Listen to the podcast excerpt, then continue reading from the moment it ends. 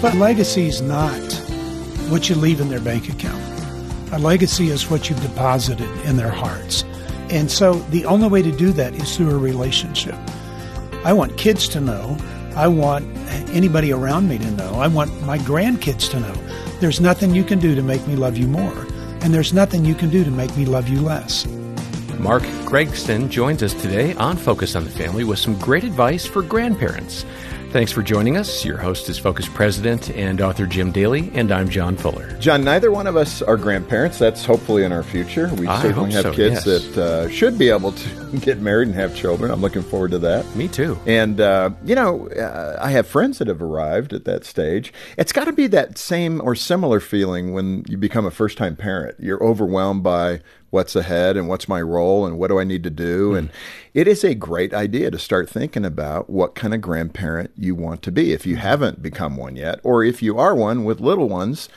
How do you want to help shape them? What are your adult children going to allow you to do? Hmm. I mean, there's a lot of dynamics when it comes to grandparenting. Probably the best line that I've heard about grandparents is grandparents and grandchildren share the same enemy Yeah. the adult the adult children. so I love that concept. Of course, it's tongue in cheek, so we don't need to. Uh, you know, be too concerned about that. But I'm looking forward to today's program. Grandparenting Teens is the book, Leaving a Legacy of Hope. And I love that concept of being a grandparent and leaving a legacy of hope. Sounds like what Jesus would want us to do. Yeah, that's so aspirational and inspirational. And our guest is a seasoned grandparent. He has four grandchildren. Seasoned. I like Yeah. that. Well, Mark Gregston and his wife Jan uh, have two children, both married, and four grandchildren. Mark, welcome to Focus. Well, it's good to be here. Yeah. It's good to be here with you guys. I, I can't believe you don't have grandkids because because you guys I look so old. so much older than me, you know.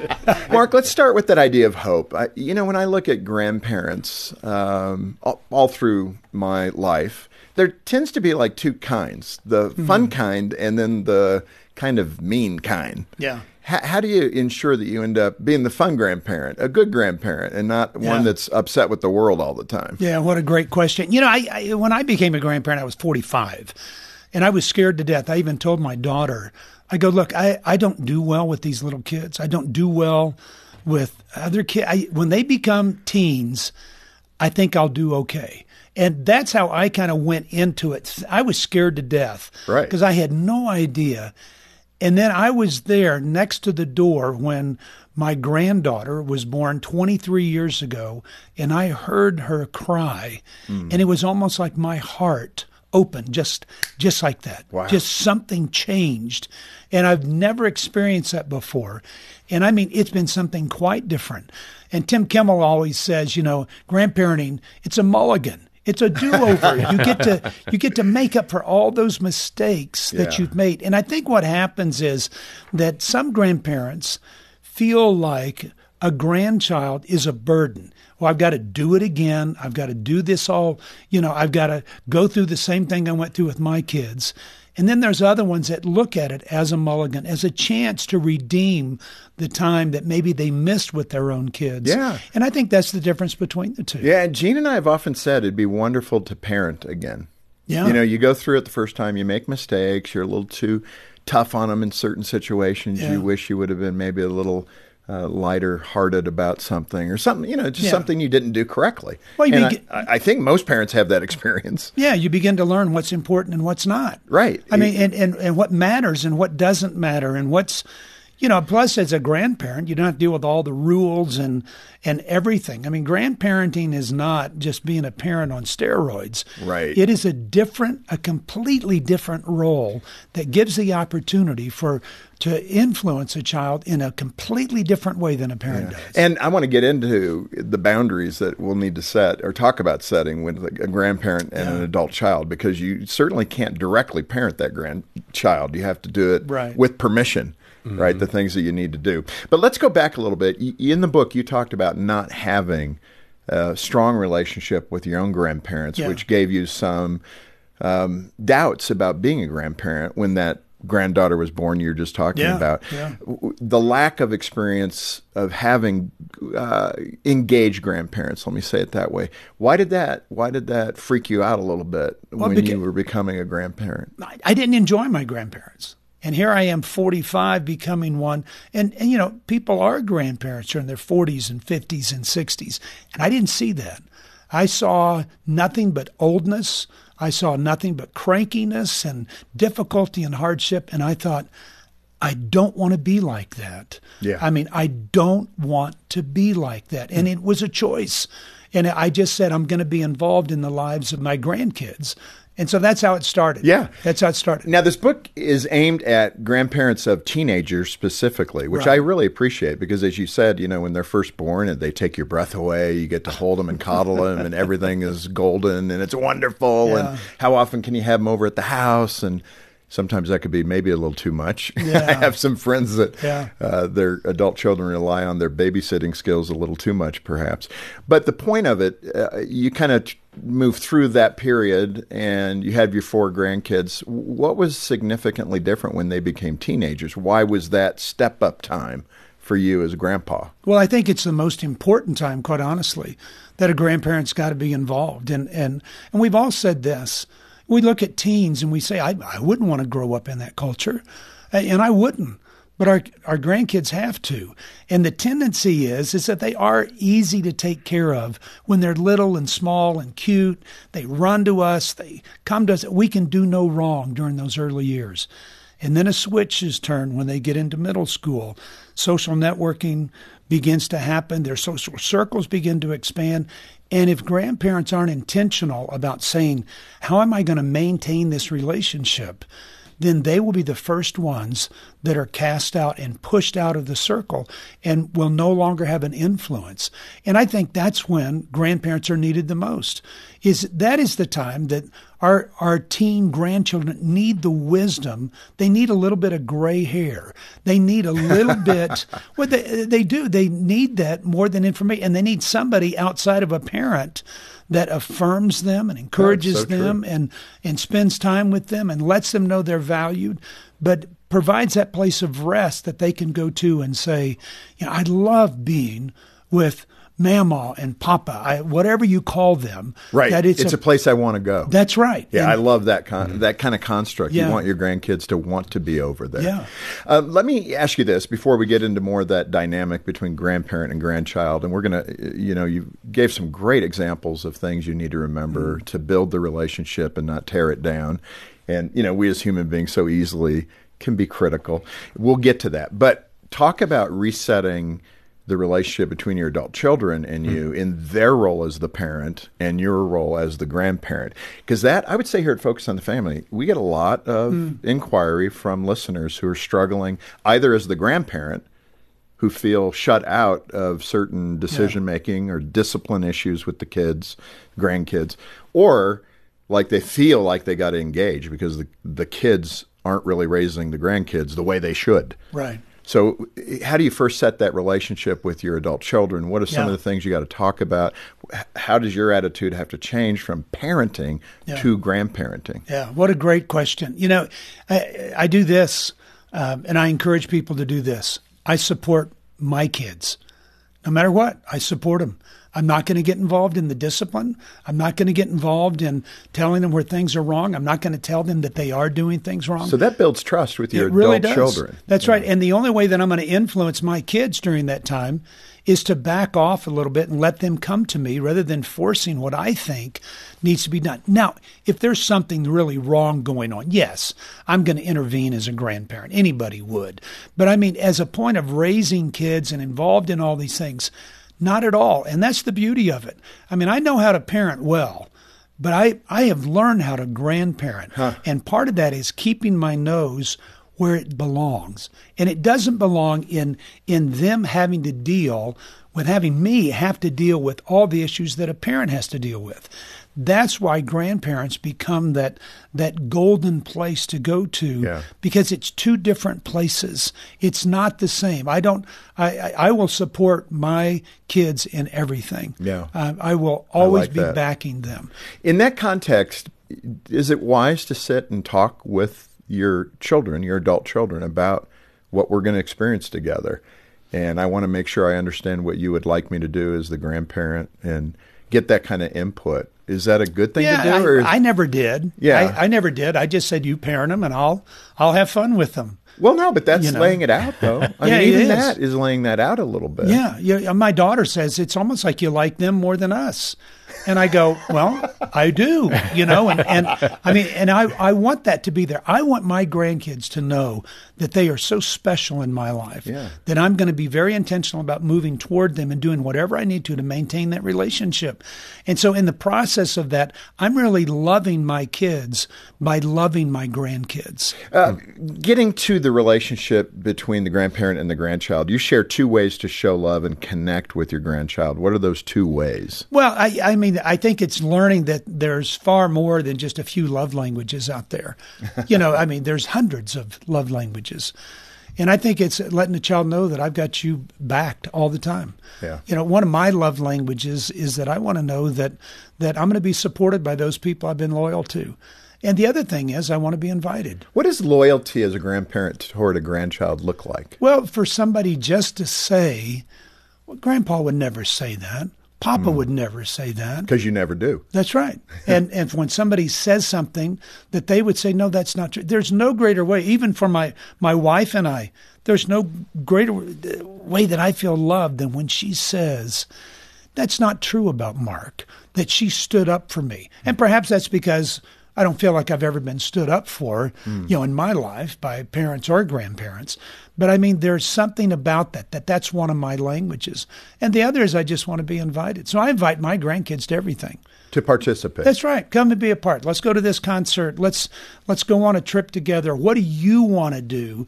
Where do you want to go? How can we spend time together? And whatever that is, we're going to do it. See, I think that I, I would look forward to that, like taking two weeks in the summer and Yeah. telling Trent and Troy, you know, send the kids our way and we'll take them for a couple weeks, three weeks, whatever, and spend time with them. It gives you a break too. Well, it does, and I I tell my daughter. She, she goes, "Well, can we come?" I go, "No, just just just give me the kids. That's all I want." You know, one example of that, Steve Menifee, who's a mentor of mine, a business guy, retired now, but he used to, he had a, uh farm, I think, in Connecticut, and he would create grandma and grandpa's farm summer. Yeah. And have all the, I think, I don't remember the number, but a number of the grandkids would come and just spend, you know, a month with them. And I thought that was awesome. They'd fish and hike and do fun things and crafts, and they had it all planned like a summer excursion. Hmm. Yeah. Well, how how special is that? Yeah. Oh, and they're gonna that a remember that forever. That a, kid would go. That's what I remember. Yeah. And really, what we're talking about in leaving a legacy is that you know when when Paul said to the Corinthians, "Remember how I was with you." I mean, there is something about that that I want my grandkids to remember how we were together. That's what I want more than anything. I like that. Mark, let me ask you. Uh, you talk about the importance of storytelling as a grandparent. Mm. I love that idea. Yeah. But speak to the power of storytelling as a grandparent. How do you how do you develop that art if that's not a skill you possess? Well, I think at some point people begin to realize that they really have more wisdom than they actually know. Huh. That you get to a point in life and you go, I have learned some things. God has been teaching me things, but there hasn't been the point of that. I think anybody can write a book. And quite honestly, if you spent time enough figuring out what you've learned throughout life, because the wisdom that you've gathered has come from observation and reflection and experience. And it's those things in your life that you go, okay, I'm learning the good things in life, the right things in life. And I've learned them through stories that are funny and sometimes tragically funny, that it, it wasn't funny at the time, but it sure is funny now, kind of thing. And you reflect on those things. And it's just saying, how do I put that into a parable? How would I put into something that a child can understand? And I think that becomes important. But the second part of that, that I think is key, it's talking about experiences that you have together.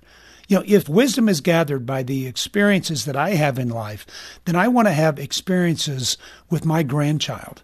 I want to do things with them so that wh- whether it be fishing or riding a horse or going to a concert or going on vacation or inviting them over or watching special movies or having a dinner night or whatever that is, I want them to look back at that time and for them to start telling stories. I remember when Papa did this. I remember when Papa got thrown off a horse. I remember when this happened and this happened and this happened. I think you've you've got to create the environment that stories can be told. So we're not playing games, if you will, to engage with one another. That there's got to be a way, there's got to be a way to engage hmm. and tell those things that have happened in our life and spend time looking at those. Yeah, I like it. That's, that's keeping the oral tradition alive Absolutely. for the family. Yeah, absolutely. The uh, you know just the idea of humor in the family is so critical. But that could be tough for some people because, yeah. you know, they feel maybe that it shows some form of disrespect or something like that. You, in fact, had an encounter. I think you're invited over to a, a family who wanted you to observe and give them some feedback. What happened? well, the feedback wasn't too good. I, you know, I, they wondered why they're. They get points for having you come over and do that. That's I mean, right. that's a there's pretty, a heart to learn. A, yeah, you know, come over and tell us what we're doing wrong, kind of statement. Yeah. That's really brave of them. So I give them credit for yeah, that. Yeah, But then you let them have it. Well, I, am not so sure they wanted to hear what I had to say. Okay, all right. You know, and I, quite honestly, I think it was one daughter that had gotten involved in the in the life of some young man, and the son was smoking pot or something. Okay. And I said, you know, if I grew up in this house, I think I'd be doing the same thing. Wow. You guys are boring. You don't do anything. You're always concerned about behavior. You're more concerned about the condition of their room than you are the condition of their heart. You don't listen. You don't laugh. You don't. Yeah, there's well, in no, fact, they were forbidden to laugh at the dinner table. That right? you couldn't laugh. That's terrible. And you'd get in trouble if you laughed at the dinner table. Hmm. And so I laughed at that when they told me Cause, and we were eating dinner, and it was almost like that I had just violated some great thing that I wasn't supposed to violate. But it really was. You just don't do those things. And I go, you got to lighten up. If you're yeah. ever going to speak to the more difficult issues that are going on in the life of a teen, it's so different it's so different than 15 years ago. You know, Mark, let me mm. let's dig into this a little bit because there's got to be some parents and certainly grandparents that are listening and I think it applies to both groups. That importance where you where you're doing the very things you just talked about, being more concerned about behavior than the heart. Mm-hmm. And I, I want to give them the benefit of the doubt. They were probably raised in a very similar Absolutely. situation. Absolutely. So these are learned behaviors. This is how their mom and dad raised them. How, how do you counsel somebody when you know someone listening right now going wow that sounds a lot like our dinner table. Yeah. That sounds a lot like the way we go about parenting them. Yeah. H- how do you coach them to get a grasp on that and the importance of it? Because i what i have found is when you have that attitude uh, it's a judgmental attitude. Yeah. Especially with your kids and then into the teen years you will drive them to the very behavior that you're wanting them to avoid. Right. Like you said. Right I'd be doing those things too to escape. So how how as the adult do you get a hold of that and understand that and talk about it with your kids that I haven't done this well. Yeah. I've got to change and I'm so sorry that I put this burden on you. Well, that's the first step. But I think you have to realize that somewhere. I mean, I live with 60 high school kids. I mean, that that's crazy. It is crazy. but but I have. I have for, you know, almost 40 some years and, and, well describe that though so people get it so this yeah. is where you're helping these that's right we kids. have a residential counseling center yeah. kids come and live with us for a year at a time they're great kids. They're wonderful kids, but they're making choices or something traumatic has happened in their family. And you're saying there's reasons they make those choices. That's right. And, and that's what you got to look at. That's right. And they're spinning out of control. I mean, behavior is the visible expression of the invisible issues. Mm. So I can control behavior all I want, but I want to get to the heart of the issue. Mm. And I find that that over the years I've learned that there's some tactics that just don't work with parenting. And that is when we demand perfection. Yeah. It's when we exert this overwhelming authority and when we're judgmental. And that is very difficult in trying to engage kids talking about subjects that, that they are dealing with in the world and culture they live in to not be those things because I want good things. I really want them to listen to me well. And I have a tendency to become judgmental because I think people are doing some things wrong, but I've got to come across in a way that's more about the relationship and their heart than it is about their behavior and performance. Which sounds a lot like Jesus. Yeah. Exactly. Think of Jesus encountering these people that were just behaving so poorly. Yeah. And he modeled that so well to say, I care about you, I love you. Mm. And as a grandparent, oh, how refreshing that is for a teen grandchild to hear that. Let's end where we started mm. this in your subtitle, Leaving a Legacy of Hope, because you are kind of filling in what gives a teenager hope. Yeah. You know, that you believe in me, that you're concerned for me, that you trust me, that, you know, all those things that are built up in that grandparenting of a teen relationship. Yeah. Uh, just elaborate on that idea of a legacy of hope and how you can set the foundation to make it happen. Well, a legacy is not what you leave in their bank account. A legacy is what you've deposited in their hearts. And so the only way to do that is through a relationship. I want kids to know. I want anybody around me to know. I want my grandkids to know. There's nothing you can do to make me love you more. And there's nothing you can do to make me love you less. Now, when I say that, I say nothing. Mm. No matter what they come and tell me. And there's issues out there right now that kids are making choices that are poor and awful and rotten and everything. But I want them to know about anything else. I love you and I love you dearly because I want to touch their heart. I want to know I'm there for you. I will always be there for you and nothing will get in between our relationship. So I don't let them take advantage of me. I don't let them run me, but I do let them know that I can still love them and have a strong disagreement with maybe how they're living or the choices they're making, but I still love them. Because if I miss the opportunity and, and they don't feel love from me, then I will never have the opportunity to speak wisdom into their life and walk alongside them and share the truth that I know to be true, that I've found through either you know, when I was in ninth grade, being the Oklahoma Bible quiz champ, or or learning through you know all the years of study, or what I've gathered through Scripture, I'll never have the opportunity to share that if I am more concerned about the behavior than I am about their heart. You know, when you look at the church broadly, um, let me ask you this, Mark. Um, you know, we try to project perfection mm. in our families, in our behavior no matter the age. Certainly, as parents, we want our kids to behave. We don't want to have that out of control grocery store experience, yeah. especially as a Christian family. you know, if God's real, why are my kids so out of control? Yeah. There's a title for a book. Oh. But um, the point of that, what I'm trying to say is that vulnerability, I have found that with my own boys. When I share with them where I blew it as a teenager, where I wasn't thinking straight, where I didn't do the right thing, mm-hmm. they actually draw closer Absolutely. It's just the way it works. When you're trying to project perfection, people move away from that because yeah. they can't be that. Mm-hmm. And, and, they won't I, be that. And I love that concept as a grandparent to let them know where you weren't perfect. Well, that, you, that you're imperfect. I mean, because they'll move towards you. Yeah, who likes being around a perfect person? They well, drive you crazy. Not you only know? that, but there's something inside, even a child, who goes, "I don't know if I could trust that." Well, I, I, don't believe it's true. That's right. And I think the other part is you create an unbelievable atmosphere when you allow. I mean, during those training years, 1 through 12, you want things to be perfect.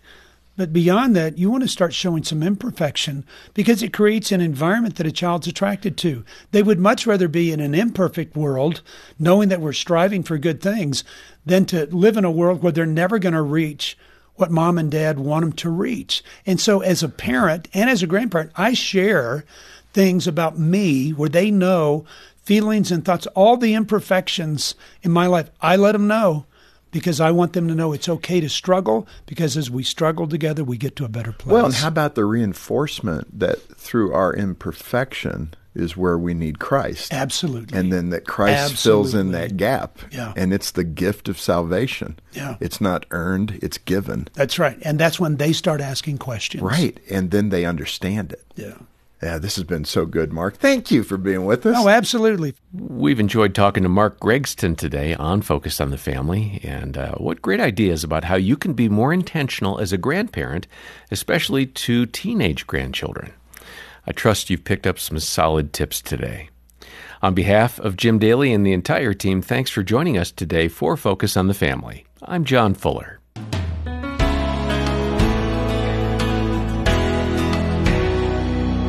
Being a grandparent is a unique gift, and there are different roles and responsibilities that only you can fill in your grandchildren's lives, especially in their teen years. I really appreciated Mark's call to be less concerned about their behavior and more their heart. The book we're recommending with this program is by Rob Parsons and called The 60 Minute Grandparent. In this simple book, Rob will help you reach the common aspiration of all grandparents to be the best grandparent that you can possibly be. You might be in that spot where you feel like you've blown it. I want to encourage you that it's never too late to begin to be a special influence in your grandkids' lives. Get your copy of the book when you call us on 031 716 3300 or find it on our website at safamily.co.za. Thanks for joining us today. I'm Graham Schnell for Focus on the Family Africa, inviting you back next time when we'll once again help you and your family thrive in Christ.